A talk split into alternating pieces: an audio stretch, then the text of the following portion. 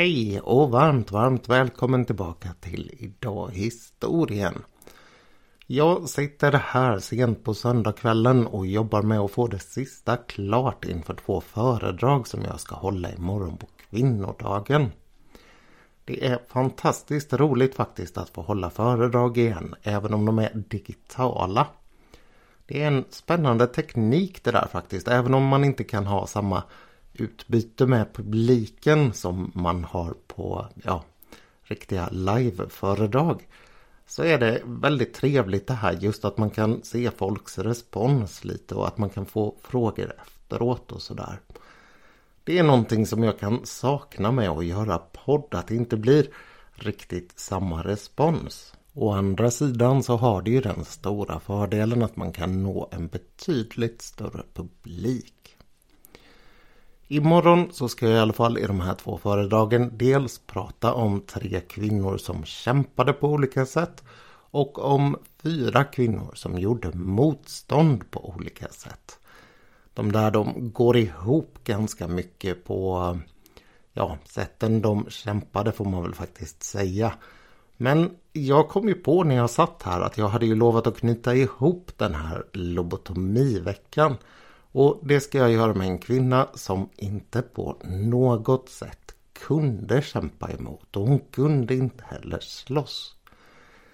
Det här är en historia som jag själv upptäckte för kanske tre år sedan någonstans, fyra år sedan.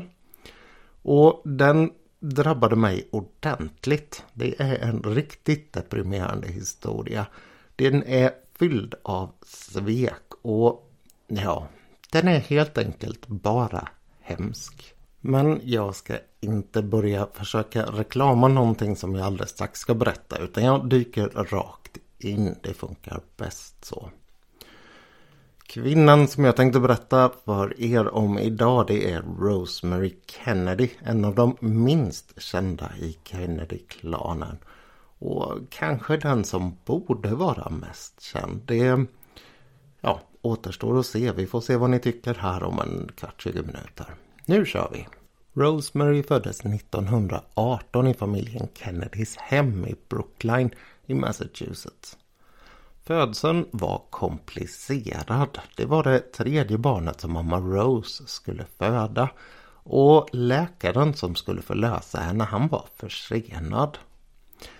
Sköterskorna var däremot på plats och det har i efterhand sagts att de försökte stoppa verkarbetet och egentligen hela födseln genom att be Rose hålla ihop benen och knipa så hårt hon kunde. Enligt vissa beskrivningar av den här situationen så gjorde hon det i två timmar innan läkaren kom. Och det ska ha varit det som påverkade Rosemary, alltså dottern, senare i livet. Ni märker här att det blir lite komplicerat med namnen. Men Rose, det är alltså mamman och Rosemary, det är alltså kvinnan det handlar om. Pappan, han hette Joseph P. Kennedy, mest känd som Joe Senior. Han hade redan två söner vid det här laget varav den äldsta heter Joe Junior. Så det ja, fortsätter här lite med namnförvirringen. Men Joseph, som jag kommer kalla honom för att göra det hela enklare. Han var en man som hade gjort en rejäl karriär. Han hade kommit från en framstående familj i Boston och han hade fortsatt det här. Han hade börjat i bankbranschen och där klättrat fort och blivit bankchef. Därefter så hade han använt sina pengar till att investera och sköta om olika företag och han gjorde det mycket, mycket väl. Han blev en av USAs mest framstående personer på det sättet och han gjorde även en karriär inom politik. Han var väldigt duktig på att lära känna de rätta personerna och han var väldigt duktig på dessutom att dra i trådar för att få sin vilja igenom. Han kommer längre fram i livet och göra bort sig en aning. Och då kommer han att satsa hårt på att hans barn ska lyckas ännu bättre än vad han har gjort själv. Så barnen de är hela tiden väldigt, väldigt viktiga för Joe och Rose. De får sammanlagt nio barn och alla de här barnen de drillas väldigt hårt. Dels så ska de uppföra sig korrekt och propert. Dels så ska de vara väldigt duktiga i alla typer av atletisk utövning. Men också självklart i skolan. Ted Kennedy som avled för ett par år sedan här. Han har bland annat berättat om att man blev inlåst i en liten mörk garderob de hade om man misskötte sig. Och en gång när han blev inslängd där av sin mamma tror jag det var faktiskt. Så lär han ha träffat någonting mjukt som skrek aj. Och då hade mamman glömt bort att hon redan hade slängt in ett barn där och låst. Så Ted randade på sin äldre syster. Och det var väl lite den där stämningen som var. Samtidigt så hade de en enorm sommarstuga ute vid Atlantkusten. Och när de var där så visade de, liksom överallt annars, bara upp en stor, fin, glad, välmående familj. Det skulle seglas, det skulle hållas fester och ja, överhuvudtaget göras allting som var fint och bra. I slutet av 1930-talet så blir Joe amerikansk ambassadör i England. Och när han åker över så tar han med sig delar av sin familj. Det är här som han senare kommer göra bort sig. Han kommer säga att demokratin är slut i England. Och han kommer inte riktigt att passa in i det klimat som uppstår under andra världskriget i London. Så han ombeds eller ja, frivilligt. Det är lite oklart tror jag. Eh, sluta sin tjänst och därefter så beger han sig tillbaka till USA.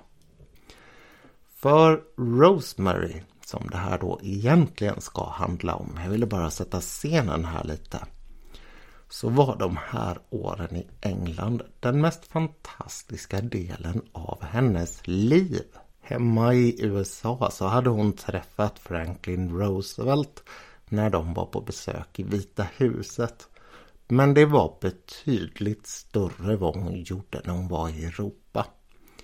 Dels så fick hon se en påve installeras och dels så fick hon bli presenterad för den brittiske kungen det här det var på en sån här stor bal och det var väldigt, väldigt spänt hur hon skulle bete sig och samtidigt så var det väldigt viktigt med den tidens artighet att eh, den äldsta dottern hos en amerikansk ambassadör uppförde sig väl. Och det lär hon ha gjort. Hon lär ha imponerat på många där. Desto svårare blev livet när de återvände tillbaka till USA 1940. Rosemary var nu 22 år gammal och hon hade svårt att återanpassa sig. När hon var hemma så lär hon ha varit både deprimerad och ganska avslagen och omväxlande väldigt aggressiv. Hon lär ha fått utbrott där hon slog sönder och kastade saker runt omkring sig. Och någon gång så lär hon dessutom ha sparkat på eller efter en släkting. Det här gjorde att hon skickades runt mellan en massa olika internatskolor. Och 1941 så hamnade hon på en klosterskola i Washington DC. Det dröjde inte sådär särskilt länge innan Joe fick reda på att hans dotter hon var en eh, lite krånglig elev på den här skolan också. Nunnorna som arbetade där de oroade sig över att Rosemary var ute och rände på nätterna. Och kanske var det så att hon träffade karar också. Den stora skräcken här, nu hade han ju börjat jobba ordentligt på sina söners politiska karriärer. Det var meningen att Joe skulle bli president. Det den stora skräcken var alltså att Rosemary skulle göra någonting som svärtade familjens namn. Antingen om hon skulle dra på sig någon sjukdom eller om hon skulle få ett oäkta barn. Joe han tog upp henne till Boston och så besökte man en läkare och gick igenom lite olika alternativ. Joe han hängde med i tiden och han började prata lite om ifall man skulle kunna göra en lobotomi men det vill inte den här läkaren rekommendera. Joe, han lär inte ha varit helt nöjd med det där vad de flesta källor anger. Det är ju lite lurigt det här eftersom uppgifterna inte har släppt sådär rakt ut. Men av någon anledning så bestämmer han sig i alla fall för att få någon form av second opinion och då vänder han sig till Walter Freeman som jag pratade om i förra podden. Freeman, han har inte lämnat några sådana där tydliga anteckningar efter sig i det här fallet. Det finns i rätt många andra fall.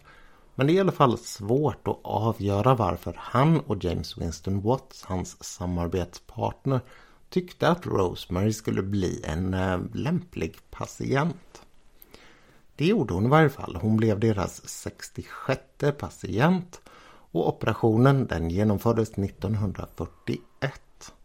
Joe, han hade inte berättat någonting för mamma Rose utan hon var utomlands på resa när han tog dottern och åkte till sjukhuset för att få henne opererad. Ingreppet det görs inte upp genom ögonhålan så som jag berättade om senast.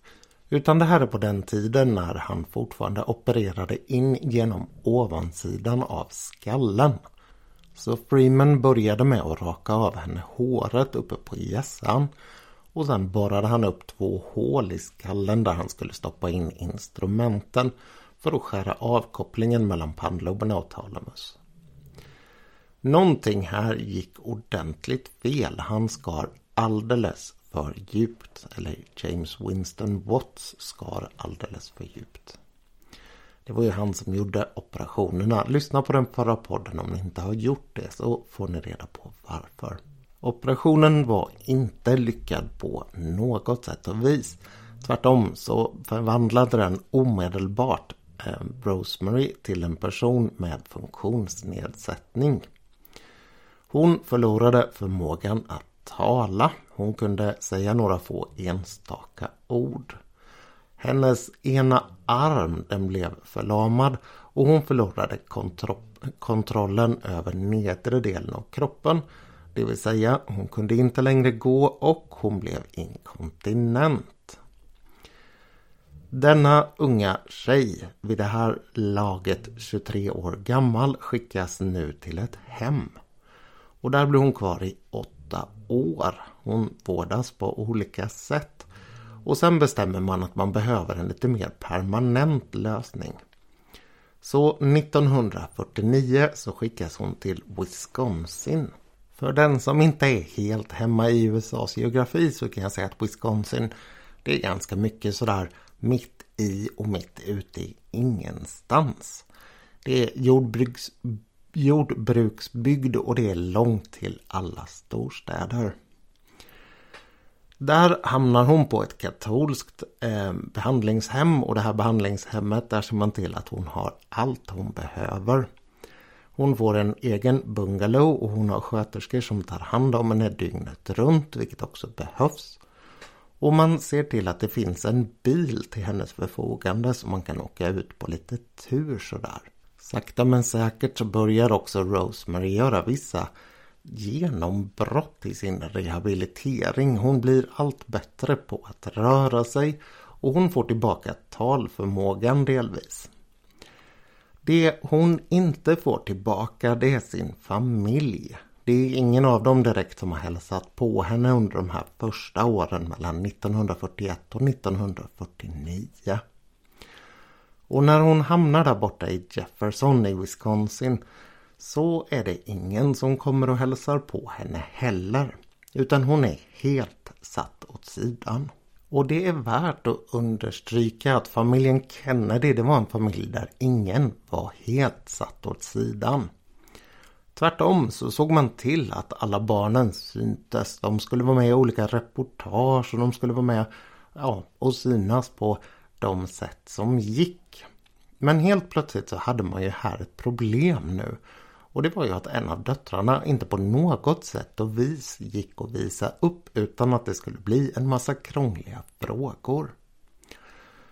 Och det man sa då det var att hon var lite mer återhållsam och inte riktigt gillade att vara ute i ja, uppmärksamheten och glamouren sådär som de andra barnen. Tvärtom antyddes det så var hon alldeles upptagen med att jobba på en skola för barn med funktionsnedsättning. Den här lögnen den höll man vid liv väldigt länge.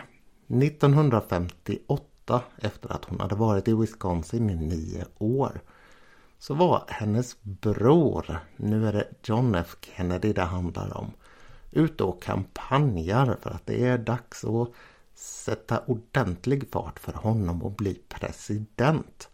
Storebror Joe som skulle ha blivit det, han har dött i en flygolycka under andra världskriget. Han vinner ju sedermera presidentvalet och med det målet uppnått så känner man att man kan börja prata om Rosemary igen. Och då börjar man prata om henne som att hon är psykiskt funktionsnedsatt.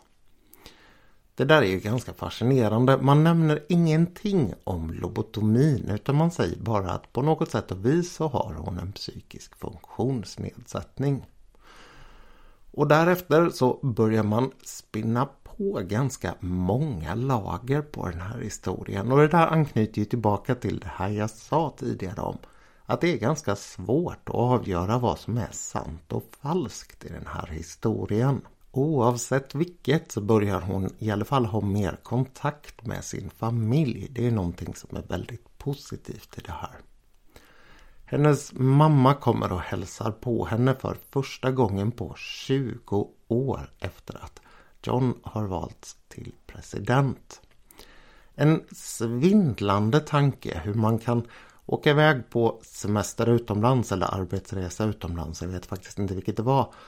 Och sen komma hem och få reda på av sin make att den äldsta dottern har opererats och blivit så här pass skadad och sen inte träffa henne på 20 år.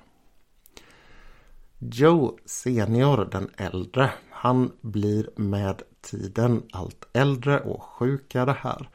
Och när han dör mot slutet av 60-talet så börjar familjen att träffas mer och mer. Det har ju då varit ett antal ytterligare tragedier här. Kathleen, Rosemarys två år yngre syster, hon har dött i en flygolycka 1948. Sen efter det 1963 så skjuts ju eh, John F Kennedy till döds. Och ganska kort efter det även Bobby Kennedy. Så familjen de har haft sin ja, beskärda del av tragedier vid den här tiden. Allra roligast tycks Rosemary ha tyckt att det var att vara att åka tillbaka till Cape Cod och ut vid Atlantkusten där. Då lär hon ha levt upp ordentligt. Och vid den här tiden på 70-80-talet så gick hon lite släpande och haltande med en, ja, mer eller mindre förlamad arm och sen de här talsvårigheterna. Familjen de hade då på olika sätt ganska länge stöttat folk som har psykiska funktionsnedsättningar och andra typer av funktionsnedsättningar. Hennes lilla syster Eunice hon hade startat Special Olympics. Och det sägs att inspirationen för det här kom från stora systers handikapp. Problemet var ju att hon inte hade en funktionsnedsättning. Hon hade ju opererats på så hon hamnade i den här situationen. Och den frågan som egentligen alla som läser om det här vill ha svar på är Varför? Och det enkla svaret på den frågan är oklart. Det är helt enkelt så att när man la locket på efter den här misslyckade operationen så lyckades man hålla locket stängt väldigt länge. Som jag sa, hon försvann i närmare 20 år från olika reportage om familjen eller överhuvudtaget själv vara ute och visa upp sig på något sätt. I efterhand när man till slut berättade att hon hade blivit lobotomerad, det var någon gång på sent 60-tal, tidigt 70-tal, så började ju spekulationerna såklart kring varför och hur det här hade gått till. Och det finns ingen konsensus här. Det finns två versioner, familjen Kennedys och skeptikernas. Och familjen Kennedys version det är att den här komplicerade födseln, ni kommer ihåg det här jag sa att hon skulle hålla ihop benen Rose när Rosemary var på väg att födas. Det skadade barnet och hon blev annorlunda mot sina syskon. Hon var alltid långsammare i tanken, hon var klumpigare i rörelsemönster och hon följde inte den här utvecklingsskalan som barn ska utan hon var något långsammare där eller senare i ålder. De här bekymren de ska ha fortsatt upp i vuxen ålder. Och det gjorde det väldigt svårt att hitta någonstans för henne och gå på en bra skola och sådär. Medan hennes bröder gick på prestigeskolorna så försökte föräldrarna hela tiden tappert att hitta en skola som kunde hjälpa deras stackars sjuka dotter. Och när det till slut inte fungerade längre och hon dessutom hade blivit både våldsam och ganska gapig och skrikig, djupt deprimerad så bestämde pappa Joe att det var dags att lobotomera henne. Problemet med den här historien är att det finns väldigt många som jag sa skeptiker. Det finns väldigt många som säger att men vänta lite, hennes dagböcker här de är ju släppta. Vi kan ju läsa hur hon skrev när hon var tonåring. Och det finns ingenting i det som på något sätt och vis stödjer berättelsen om att hon skulle vara intellektuellt, ja, sämre utvecklad än sina syskon. Inte heller stämmer det här särskilt bra om man tittar på hennes övriga livshistoria. Herregud, hon fick ju träffa både Franklin Roosevelt och den brittiske kungen. Hon gjorde det här utan att göra bort sig och dessutom så reste hon ju själv ganska långa sträckor. Det borde hon väl inte kunna ha gjort om hon var så här sjuk eller ja, funktionsnedsatt som ni försöker få det att verka som. Det skeptikerna diskuterar det är om hon egentligen hade någon form av ganska djup depression eller borderline sjukdom. Det skulle i sådana fall ha lett till att hon fick de här bekymren och utbrotten och sen så skulle pappan ha oroat sig ordentligt över att hans attraktiva dotter började missköta sig och inte alls var som de andra barnen. Och därefter så kom lobotomin och sveket när man gömde undan henne. Jag läste som sagt för första gången själv om den här historien för ett par tre år sedan. Och den drabbade mig, som jag också sa, ordentligt.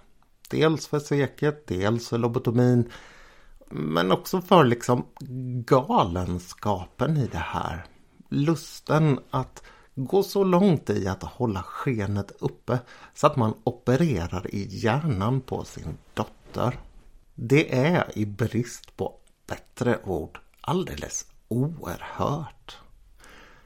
Och någonting som gör det hela ännu värre det är om man ser bilder på henne. Snälla googla bilder på Rosemary Kennedy. För det är en ung kvinna som på väldigt många sätt och vis utstrålar en ganska barnslig livsglädje på något sätt. Och när man ser henne bredvid sina syskon så är det oftast hon som ser ut att ha riktigt, riktigt roligt. De andra ser lite mer sådär spända och oroade ut. Och för att avsluta så kan jag bara säga att det där är ett spår som några av de här som är skeptiska till familjen Kennedys historia har tagit upp. Rosemary hon var helt enkelt inte som de andra och som pappa en karriärist. Hon var inte på något sätt intresserad av att vara framgångsrik antingen ekonomiskt, karriärmässigt eller i politik. Utan hon vill ha roligt och trevligt. Och när hon gjorde det så kanske hon umgicks med fel killar och när hon dessutom visade sig inte vara helt kontrollerbar så opererades hon på.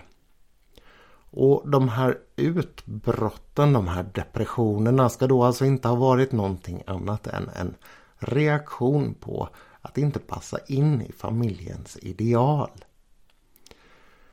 Det är ju en svår ålder för många någonstans där tidiga 20, 20 åren. Vem vet? Jag är långt ifrån skickad att bedöma det här men det är en fruktansvärt deprimerande historia. Och det som dessutom gör den så otroligt märklig det är att den sker i den här stora kända familjen. Hur slutade det då för Rosemary? Jo, hon dör faktiskt tidigt 2005, 86 år gammal, där borta i Wisconsin. Då har hon alla sina levande syskon hos sig och det tycker jag är väldigt fint att de någonstans där har hittat tillbaka ordentligt och att de tar hand om henne i detta ögonblick. Samtidigt så är det otroligt att tänka sig hur den här syskonskaran på nio som hade allt drabbades av så otroligt mycket misär. När hon dör, som sagt 2005, så är hon den första av barnen, eller det första av barnen, som dör av naturliga orsaker. Två har då redan dött i flygolyckor, två har blivit skjutna och sen dör hon. En i sanning fascinerande familjehistoria. Om du uppskattar den här podden så får du hemskt gärna sätta betyg på den där du lyssnar. Du får gärna skriva en kommentar också där du lyssnar på den. Det uppskattar jag mycket. Och om du uppskattar den så mycket att du skulle vilja donera för att den ska hålla igång så får du hemskt gärna göra det också. Gå in på Instagram-sidan för Idag i historien och kolla. Där finns det ett swishnummer som går till mig. Tills nästa gång, allt gott!